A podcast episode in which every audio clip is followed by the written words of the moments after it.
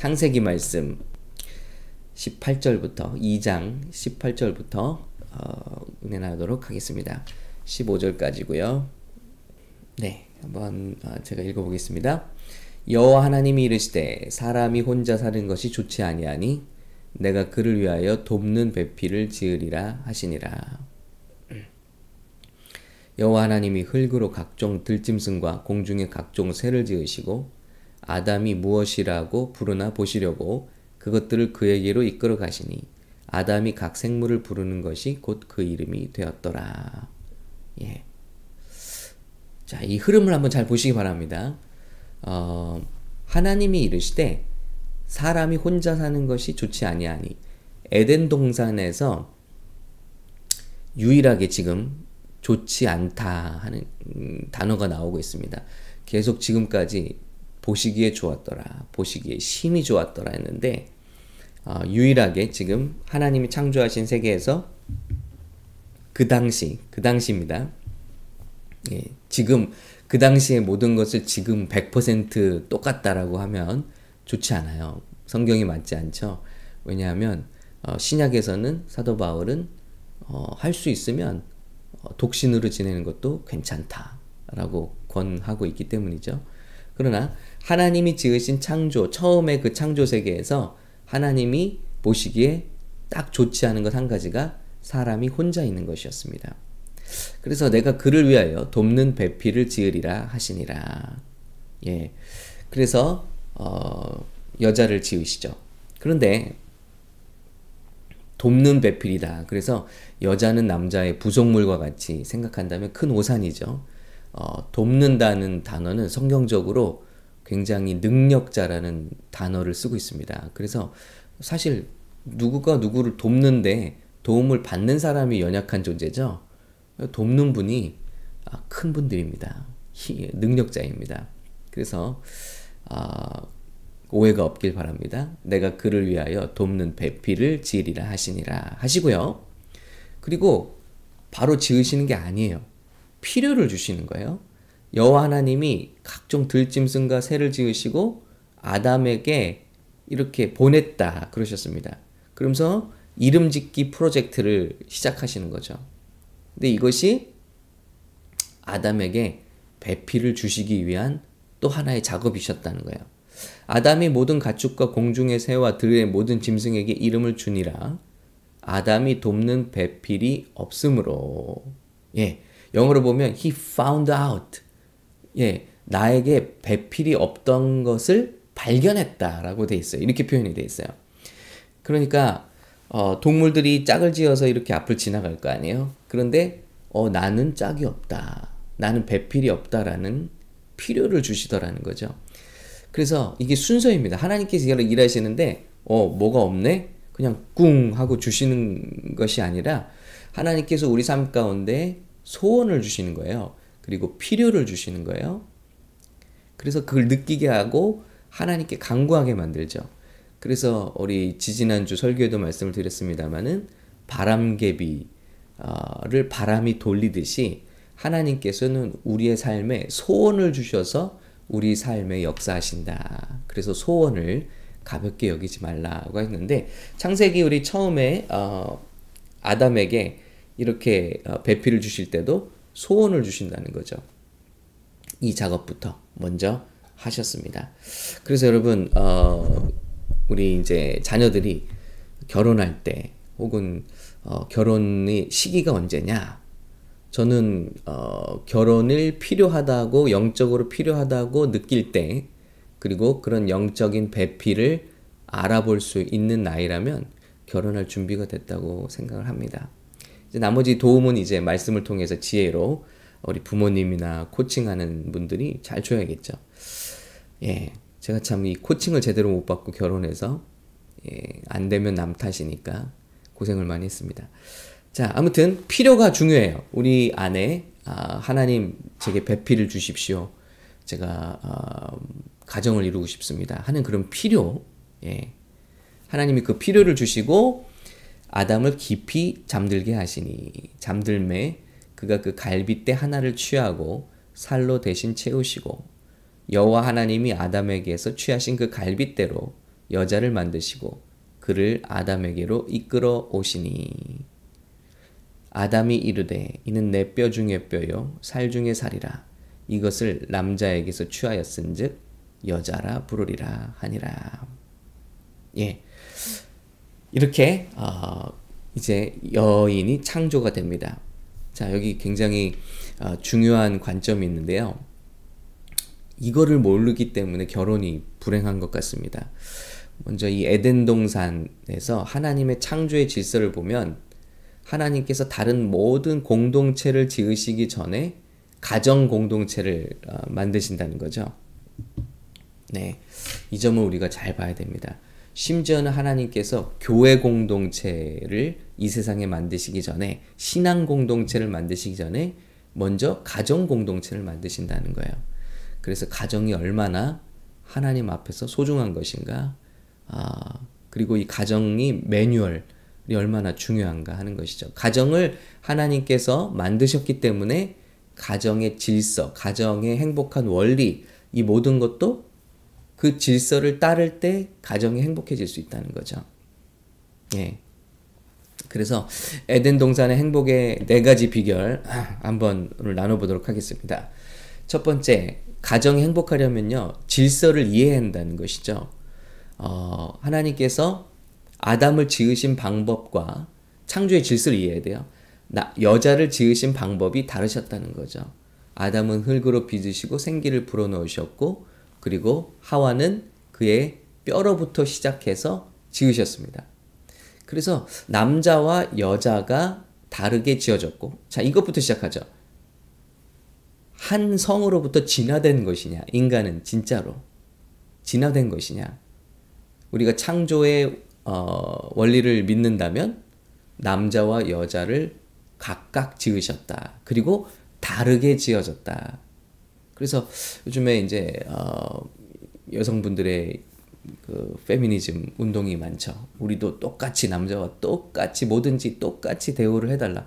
그러나 창조 질서는 이게 같지가 않아요. 이 무엇이 우위가 있고 무엇이 열성하다 이런 얘기가 아니라요. 다르게 지어졌다는 거예요.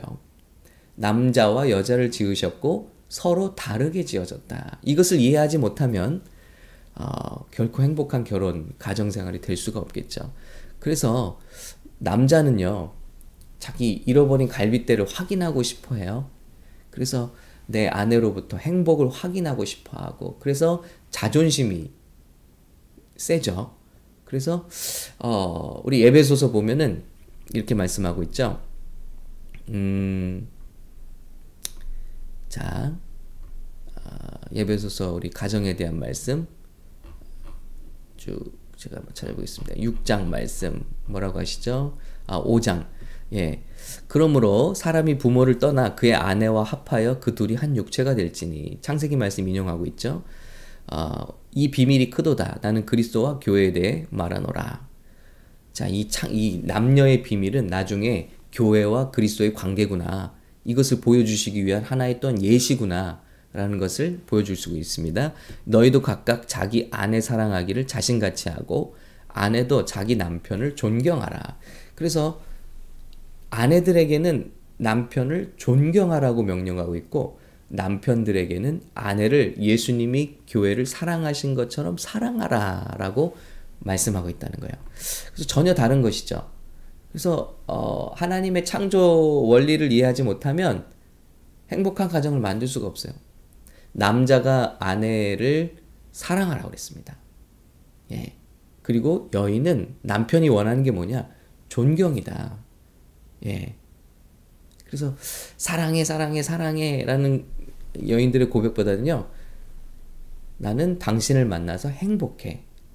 당신을 제가 세상에서 제일 존경해요. 라는 말을 해보시기 바랍니다. 예. 남편은 이 존경에 너무 약해요. 그렇게 지어졌습니다. 자존심을 세워주는 여인을 위해서 가죽을 벗겨주는 게 남자다.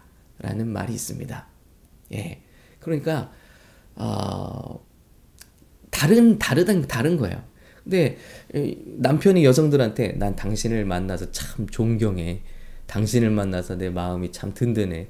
어, 당신만 믿어. 이렇게 하시면 우리 여성분들 어떠세요?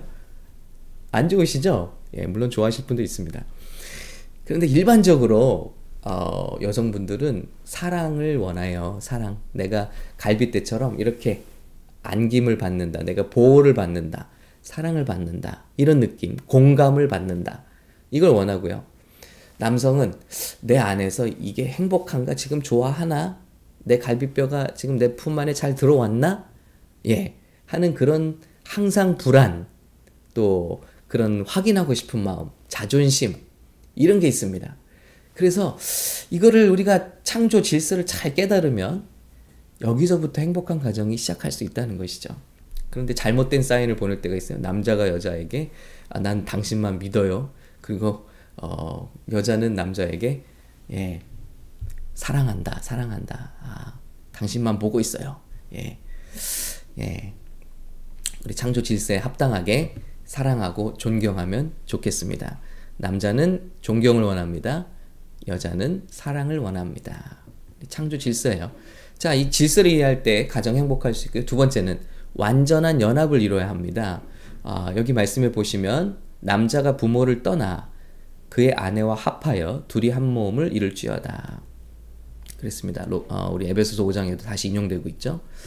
예, 먼저는 떠남이 있어야 합니다. 남자와 여자 다 어, 자기가 살던 환경, 특별히 부모의 영향권으로부터 떠남이 일어나야 돼요.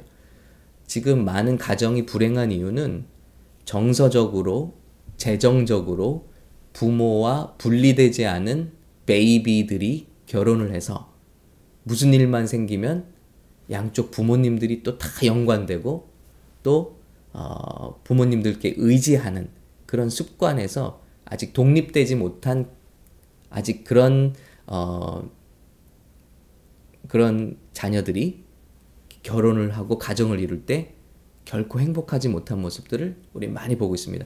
또 사회 문화가 어, 그 자녀들을 믿지 못하고 또 독립시키지 못하고 그들을 계속 품 안에 두고자 하는 그래서 소울 타이가 일어나죠. 뭐 우리 어, 내적 치유에서 많이 쓰는 단어입니다만은 soul tie 묶여버리는 거예요. 결혼은 했지만 독립은 했지만 정신적으로 영적으로는 부모님과 아직도 계속 어린아이 같이 묶여 있다는 거죠. 그래서 어, 남자들 뭐 흔히 이제 어, 마마보이라고 하죠. 엄마 나 엄마 원하는 대로 결혼했어. 이 여자랑 결혼했어. 그럼 다음은 뭘 해야 돼? 이런 상황. 그리고 우리 어, 친정에서도 우리 아내들이 분리되지가 않은 상황. 그렇다면 분리되지가 않았기 때문에 우리에게 주신 가정에 100% 집중할 수가 없다는 거죠. 문제를 해결할 수도 없고 이런 문제가 보면 거의 결혼 문제의 10중 8구 문제인 것 같습니다. 네, 성경은 말씀하고 있어요. 먼저는 떠나라는 거. 심지어는 육진, 육신적인 부모가 없는 아담과 하와 이야기를 하면서도 하나님은 창조의 질서로 남자가 부모를 떠나라는 거예요. 그리고 그래야 아내와 온전히 합할 수 있다. 그리고 완전한 연합입니다. 여기서 합하다는 단어에 악여풀로 딱 붙이다라는 뜻이 있어요. 이 말은 이렇게 했다가 이렇게 떨어질 수 있는 게 아니라 결혼은 연합이다. 연합이고 연합되면은 떨어질 때 떨어지는 게 아니에요. 찢어진다는 거죠. 그만큼 고통과 또 많은 데미지를 받게 된다는 것이죠. 그래서 한 몸을 이루는 겁니다. 연합을 이루는 것이 어, 그리고 연합을 이루려면 떠나야 한다는 비밀이 성경에 이미 기록되어 있습니다. 그리고 부부 문제가 있어 상담을 받잖아요. 같은 말이에요. 자, 남자가 아, 남편에게는 여자 아내를 이해하라고 하고 그러니까 서로 다르다라는 걸 항상 인식시키더라고요. 그리고 예. 이제는 이 결혼을 방해하고 있는 것이 무엇인가? 연합을 방해하고 있는 것이 무엇인가? 이것을 이제 독립하게 하고요. 이런 똑같아요. 하나님의 창조의 원리 가운데 다 있는 거죠. 그리고요. 그런 연합을 이룰 때 수치심이 없는 관계를 이룹니다. 아담과 그의 아내 두 사람이 벌거 벗었으나 부끄러워하지 아니하니라. 그리고요. 행복한 결혼에 또 중요한 요소가 있습니다. 사명이에요, 사명. 창세기 1장 8절 하나님이 그들에게 복을 주시며 그들에게 이르시되 생육하고 번성하여 땅에 충만하라 땅을 정복하라 바다의 물고기와 하늘의 새와 땅에 움직이는 모든 생물을 다스리라 하시니라. 그래서 아담과 하와를 지으신 이유는요. 하나님과 관계할 뿐만 아니라 사명을 주시고 그 사명을 이루게 하시기 위해서 지으셨다는 거예요. 가정을. 그래서 가정은 어, 사명 공동체입니다. 사명을 바라볼 때 남자와 여자가 함께 서로를 바라보는 게 아니고요. 남녀가 서로를 바라보면 반드시 권태가 옵니다. 그렇죠? 이게 얼마나 가겠습니까? 이 스파크 튀는 사랑이. 행복한 가정이 되려면 남성과 여성이, 아, 남편과 아내가 함께 바라보는 그 무엇이 필요한데, 하나님은 태초에 그것을 하나님의 사명이라고 만드셨다는 거예요. 그래서 이 결혼은 사명 공동체가 돼야지 선교 공동체가 되면 안 됩니다. 예를 들어, 아, 나는 이 믿지 않는 사람 구원해 줘야지. 내가 결혼해서 구원해 줘야지. 우리가 무슨 구원자입니까? 슈퍼맨입니까? 결혼을 세이브합니까? 둘이 한 마음이 되어 사명 공동체가 되어도, 신앙 공동체가 되어도 쉽지 않아요. 만만치 않은데, 처음부터 영적 전쟁을 위해서 결혼하는 거예요. 이게 쉽겠습니까? 쉽지 않아요. 저는 굉장히 존경합니다. 이런 마음으로 결혼하셔서 정말 전도하신 분들, 너무너무 귀한 거예요. 그러나 굉장히 어려운 세월이 있었다는 것을 직감할 수 있습니다. 왜냐하면 결혼이 그렇게 디자인되지는 않았기 때문에. 뭐 예수 믿지 않고 신앙 밖에서 그냥 좋다고 만나서 헤어지고 이런 것은 하나님 나라 관점에서도 별로 중요하지 않을 거예요. 그 하나님을 염두에 두지도 않은 결혼이니까. 그러나 예수를 믿고 하나님을 중심에 둔 사람들이 하나님을 중심에 두지 않은 그냥 내가 좋아서 만나고 결혼하는 사명도 목적도 없고 그냥 이 여인 만나서 이 뭐 내 필요를 채우고 이 남자를 만나서 내 어, 인생을 역전하고 뭐 이런 개념으로 결혼을 한다는 것은 정말 영적이지 못하죠. 그리고 행복할 수가 없는 거죠. 결혼은 하나님의 사명을 받은 공동체입니다. 가정은요. 그래서 함께 남편과 아내가 그 하나님을 바라볼 때 그리고 그 사명을 바라볼 때 그 결혼은 건강하고 싱싱하게 유지될 수 있다는 것입니다. 그렇게 지으셨기 때문에 예, 명령을 주셨죠. 그리고 그것을 함께 이루라고 배필을 허락하신 것입니다. 서로에게 돕는 이가 되는 것이죠. 그래서 이 원리를 우리가 안다면 그 심리학적으로도요, 함께 바라보는 것만큼 애착을 주는 게 없다는 거예요. 데이트 하시면 이제 함께 영화 보시잖아요. 어, 그리고 함께 드라이브 하시잖아요. 서로를 바라보는 것만이 아니라 함께 같은 곳을 바라보는 것이 굉장히 심리적으로 어, 이런 어, 깊은 유대감을 준다는 것입니다.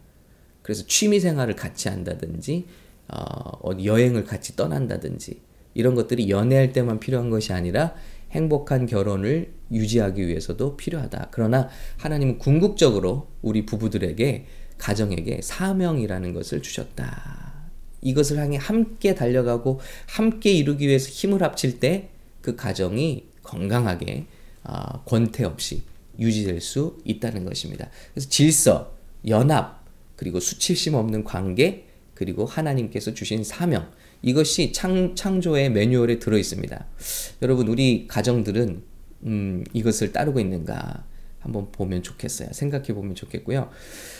하브르타 그 강의를 듣다 보니까 유대인들은 결혼을 하게 되면요.